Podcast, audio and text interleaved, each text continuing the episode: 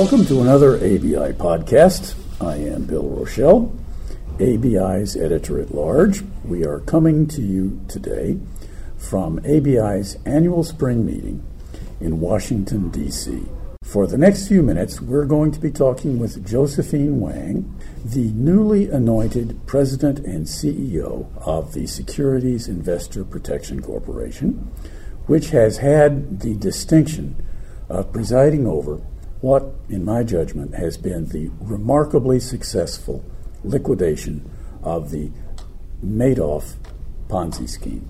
First, a little something about Ms. Wang.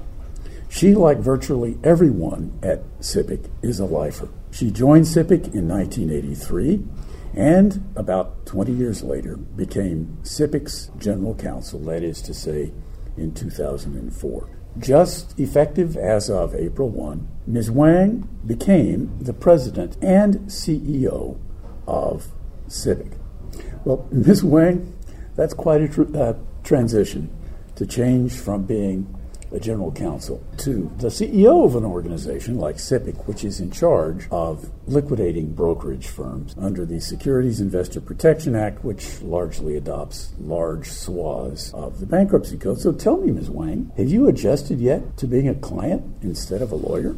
Thank you, Bill. It's, it's a pleasure to be here today with you. Before we begin, I should issue the standard disclaimer on behalf of SIPC that any opinions that may be offered of, are, of course, my own and don't necessarily reflect those of, of SIPC. Um, so the question is, have I adjusted to my new position? This is day five of week two, so I haven't had a lot of time. But as you know, Stephen Harbeck was the former president of SIPC uh, president and CEO, and he was in that position for a number of years and did a remarkable job uh, at times facing uh, just amazing challenges.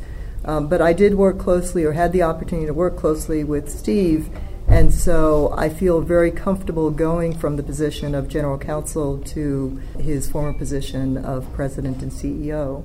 And I know I have big shoes to fill, but um, I'm looking forward to the challenges. Well, all I can say is if you are anything as president like you were as counsel, it's going to be a wonderful experience because I got to observe you several occasions arguing at court. One time in particular, I remember in the Second Circuit, and you were brilliant. You were laser like. Thank you. very influential to the court. Before we start asking Ms. Wang about some of the important recent developments, I'd like to give you a bit of a summary about what this Madoff liquidation is all about and the amount of money was involved. It is and was the single largest Ponzi scheme in the history of the world. Customers invested and therefore stood to lose about 20 billion dollars. But that's just what they invested. The customers thought, based upon their fictitious account statements, that they actually had $64 billion essentially in the bank. In other words, they thought they were worth three times more than what they had invested in cash. This liquidation began in December of 2008, right. which means we are approaching 11 years. I recall at the outset that personally I thought this would be like your typical Ponzi scheme recovery, where customers would probably end up with somewhere in the neighborhood of 2 to 4%. But I'm happy to report, as you have consistently throughout the case, that so far, SIPC and your counsel and the trustee have realized recoveries and settlements of nearly $13.5 billion. And you have already distributed more than 66% to customers to compensate them for their cash investments. And believe me, folks, this far exceeds anything that anybody ever would have guessed back in the early days of this liquidation. Now, Ms. Wang, I would like for us for the next few minutes to focus on something very important that happened in the Madoff litigation with an opinion from the Second Circuit on February 25 on an issue that you refer to as extraterritoriality. And the question was basically this The Bankruptcy Code and SIPC allow for recovery of fraudulent transfers from an initial recipient of a fraudulent transfer and as the courts have always held. Anyone who receives a payment in a Ponzi scheme is the recipient of an actually fraudulent transfer, and therefore it is very easy for a trustee to recover from the initial recipient. But that was not the situation when we're talking about extraterritoriality, because in the Madoff case, Madoff while conducting his Ponzi schemes, made distributions to hedge funds, or feeder funds as they're called, that were offshore in places like Cayman Islands, or I suppose perhaps Isle of Man, or anywhere offshore. Those feeder funds, in turn, made distributions, subsequent distributions, to their own customers, many of whom, at least allegedly, were also located offshore. Now then, SIPC sues the subsequent transferees for their liability as re- subsequent recipients of a fraudulent transfer. And you brought these lawsuits, I believe, in bankruptcy court. Did you not, Ms. Wang? Well, actually, these were lawsuits that were brought by the trustee uh, for the liquidation of the Madoff case. SIPC oversees and works closely with trustees appointed under the Securities Investor Protection Act, but it is that statute, SIPA, SIPA, that we, as we call it, um, that enables the trustee to bring these suits because it incorporates provisions of the bankruptcy code, including the avoidance provisions. Yes. Well, by the way, I suppose we ought to give credit where credit is due. And your trustee is Irving Picard and has been since the outset.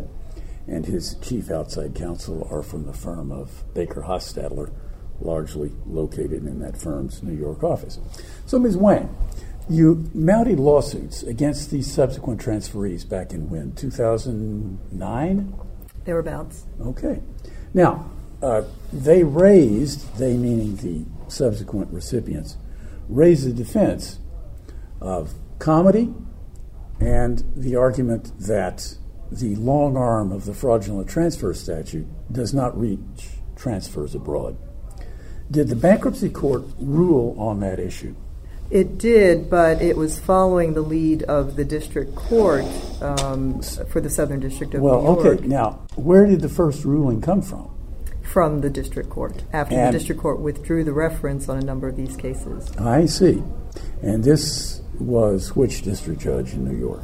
That would have been Judge Rakoff. And what it was, or what was it that Judge Rakoff ruled? Well, ultimately, he held he held against the trustee that uh, for ET extraterritorial extraterritoriality reasons and comity reasons, the trustee could not bring the suits.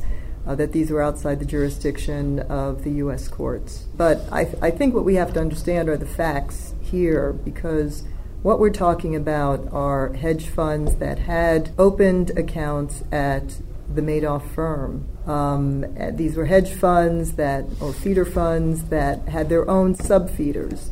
And so uh, the sub feeders themselves, and tell me if this is getting a little bit too complicated, but the sub feeders did not have accounts at BLMIS. However, let me try and give you an example. Um, so you have you have a hedge fund, let's call it Fairfield, that opens an account at BLMIS, and it has sub feeders. The sub feeders oh, have shares of Fairfield, but they themselves don't open their accounts.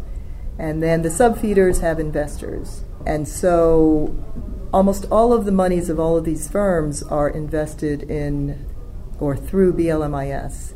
And so when when monies are transferred out of BLMIS to the sub feeders, it's always customer money, money that belongs to other customers. Does that make sense? Yes, because it was stolen. Right, exactly, Right. exactly.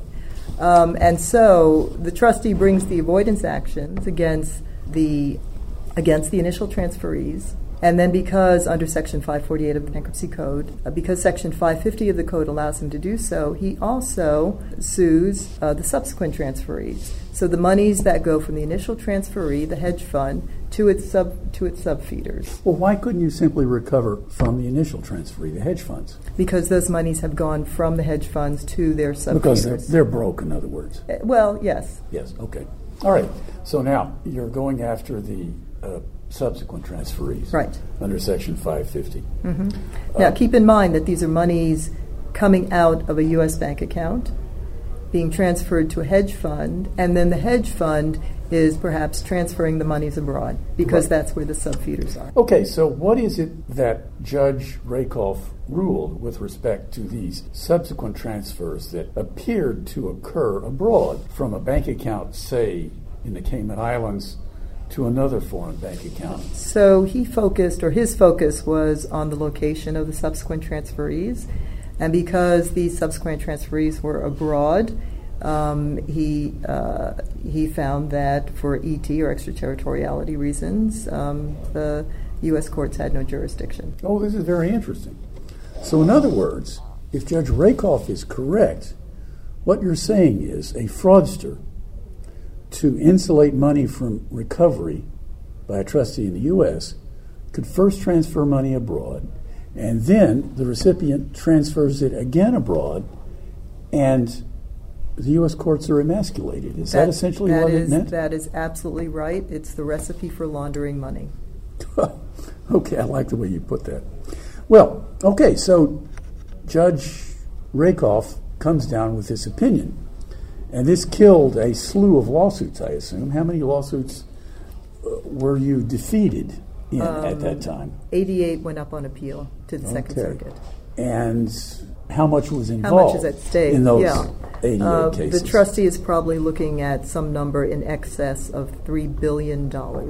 I see. All right. So, were you to recover most of that, that would bring you closer to 100% recovery from your customers, but who knows? I, let's not focus on that. Let's focus on the law. All right. We have Judge Rakoff's ruling in, what was that, 2014, I think? Could you go to the Second Circuit at that time to try to reverse him? No, the district court sent the cases back to the bankruptcy court, and the bankruptcy court issued its opinion basically following the guidelines that the district court had set out.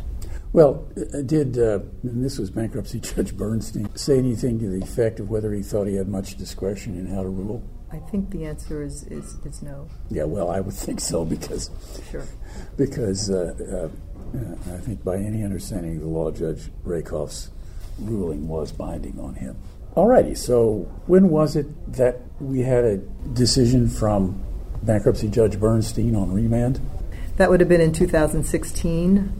Okay, and he dismissed the lawsuits against the subsequent for the most part. Yeah, for the most part. Okay, alrighty. So now we're primed for a direct appeal to the Second Circuit, and I uh, would I be correct in guessing that the Second Circuit accepted a direct appeal? Uh, yes. All righty. So now we're in the Second Circuit. How long did it take them to hand down their decision? Uh, that came down uh, in February of this year, 2019. And when was the case? November argued? 2018. Well, frankly, between you and me, by Second Circuit standards, that's not very long. That's you know barely three months. So I guess they must have been uh, uh, primed and ready to go. Was the decision unanimous? It was. And who was it written by? Judges uh, Jacobs, Wesley, and Pooler. And who wrote the decision? Judge Wesley. Well, tell me this: who won and who lost? The trustee won, and the defendants did not. All righty. Well, tell me, uh, Ms. Wang, uh, what is it that the Second Circuit ruled in this appeal on extraterritoriality? The court held that the focus was not on where the transferees were located, but because Section 550 refers to 548 and the focus of that statute is on the initial transfer, uh, the court held that that was the important criterion. And because these monies had come out of a bank account in New York, it was a domestic uh, transaction, and therefore the U.S. courts continue to have jurisdiction.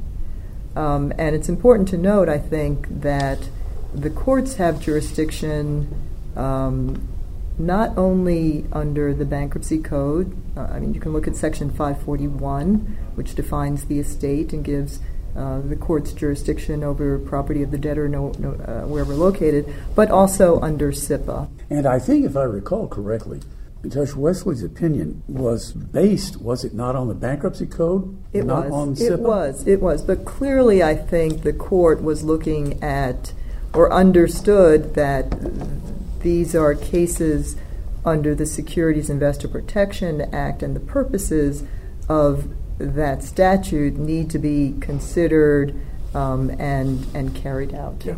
Well, the reason I bring that out is uh, that in the future it is possible that offshore subsequent transferees are going to argue that the Madoff decision from the Second Circuit is unique to SIPA and doesn't apply generally under the bankruptcy code. Mm-hmm. But is it your view that the Second Circuit's result would be the same if it were a pure bankruptcy case? Oh, absolutely. And I think the court made that very clear that it was deciding the matter under the bankruptcy code and not under SIPA. But nevertheless, I think it's also very clear that the purposes of SIPA are, are, were being carried out at the same time. I see.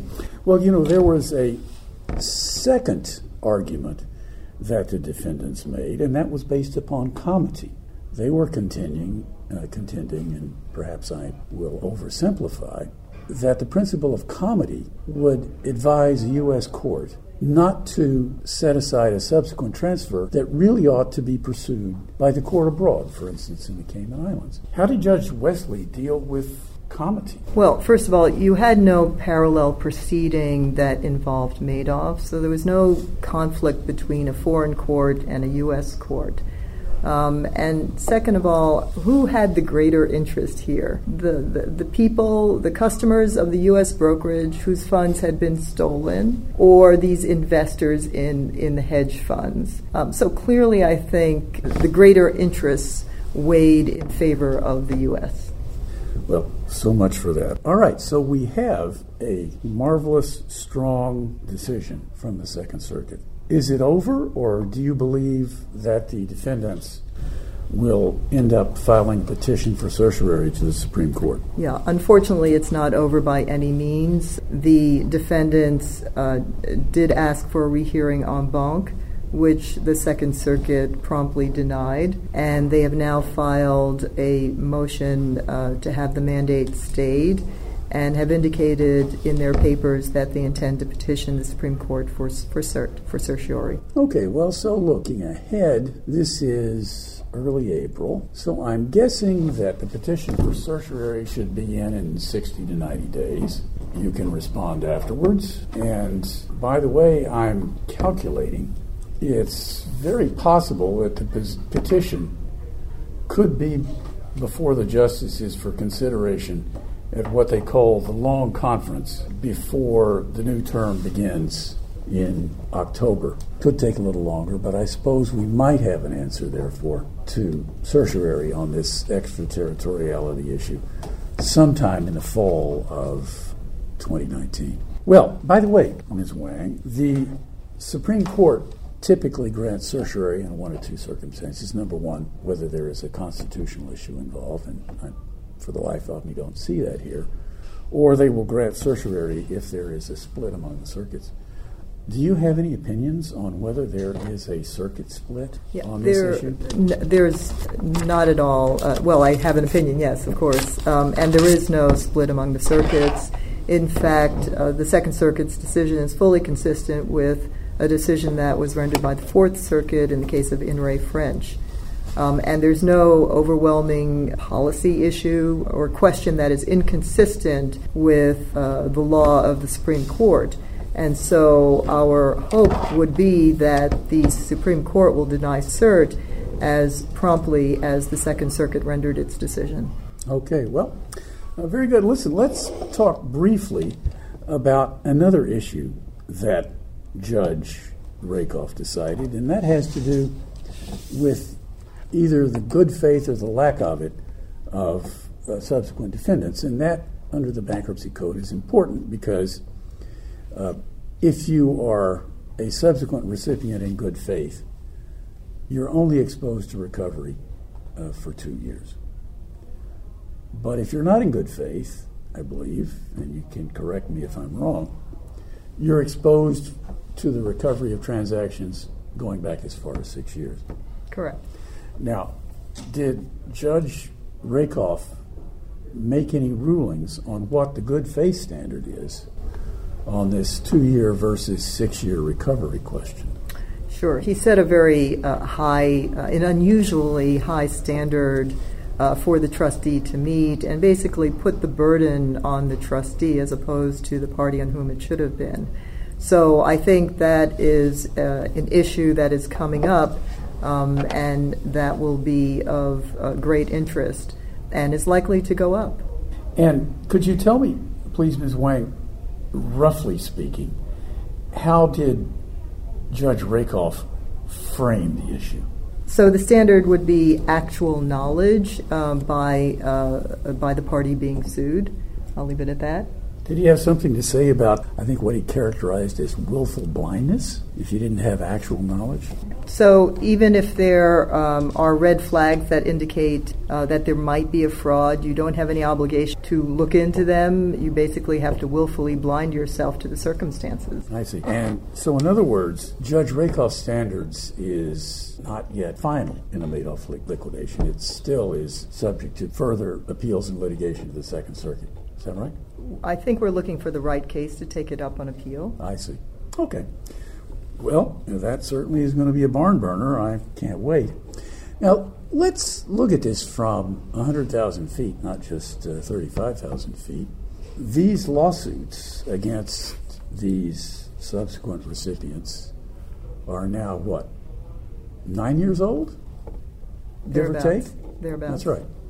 Now, if I recall correctly, Courts have the ability, if not the discretion, if they enter a judgment in a case like this, to grant prejudgment interest. Has SIPC made any decisions about whether, should you get a judgment, you'll pursue prejudgment interest? Well, that'll uh, be a decision for the trustee who's brought these lawsuits uh, to make, but certainly I would assume uh, it would be in, in, consultation with SIPC. And given the, t- the amount of time that the um, victims whose, whose money was misappropriated and misused have been waiting to get their funds back, I would think it would be a, a course that he would be inclined to follow.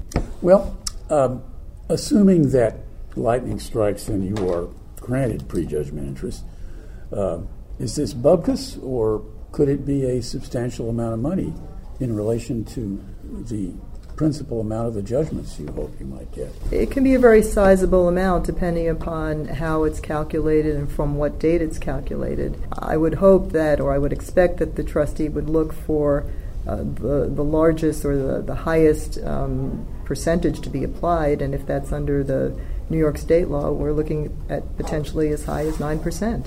And if it were 9% prejudgment interest, what would that uh, represent in terms of enlarging the total amount of the judgments. Yeah, I'm not. I'm going to. Spe- I'm not going to speculate on an actual number, but I will say it will be very, very sizable.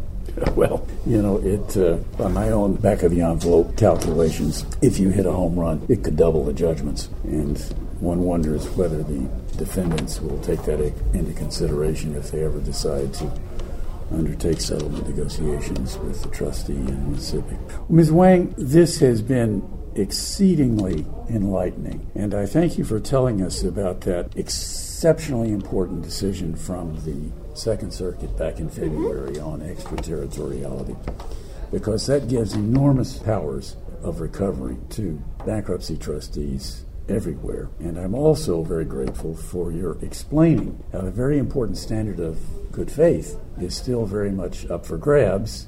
And I suppose if we all live long enough, we will eventually have a follow up decision from the Second Circuit uh, on that issue. But I must say, so far, the appeals court has been coming down on your side because it was uh, the Second Circuit also that affirmed the methodology that you developed for the calculation of a customer claim. And I just Net before equity. we end, I, I'd like to ask you about that because, as we said at the outset, the customers' last statements from Madoff showed that they had or were owed $64 billion.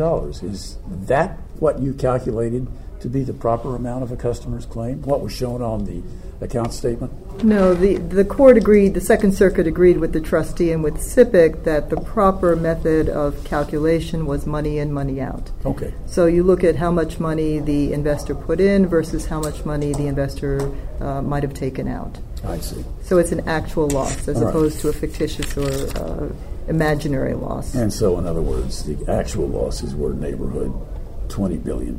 Possibly as high as 20 billion. I see. And, as we said, the Second Circuit upheld your formulation for customer claims. Is that right? Yes, and it has done right by customers. And by the way, folks, that issue was very hotly litigated with some of the finest lawyers and law firms on earth taking positions opposite you, but SIPC and the trustee prevailed. Ms. Wang, again, thank you very much uh, for taking your time to explain these very important issues to ABI's audience. And to the audience, we thank you for joining us in this edition of ABI's podcast. And we will be back to you again shortly with even more.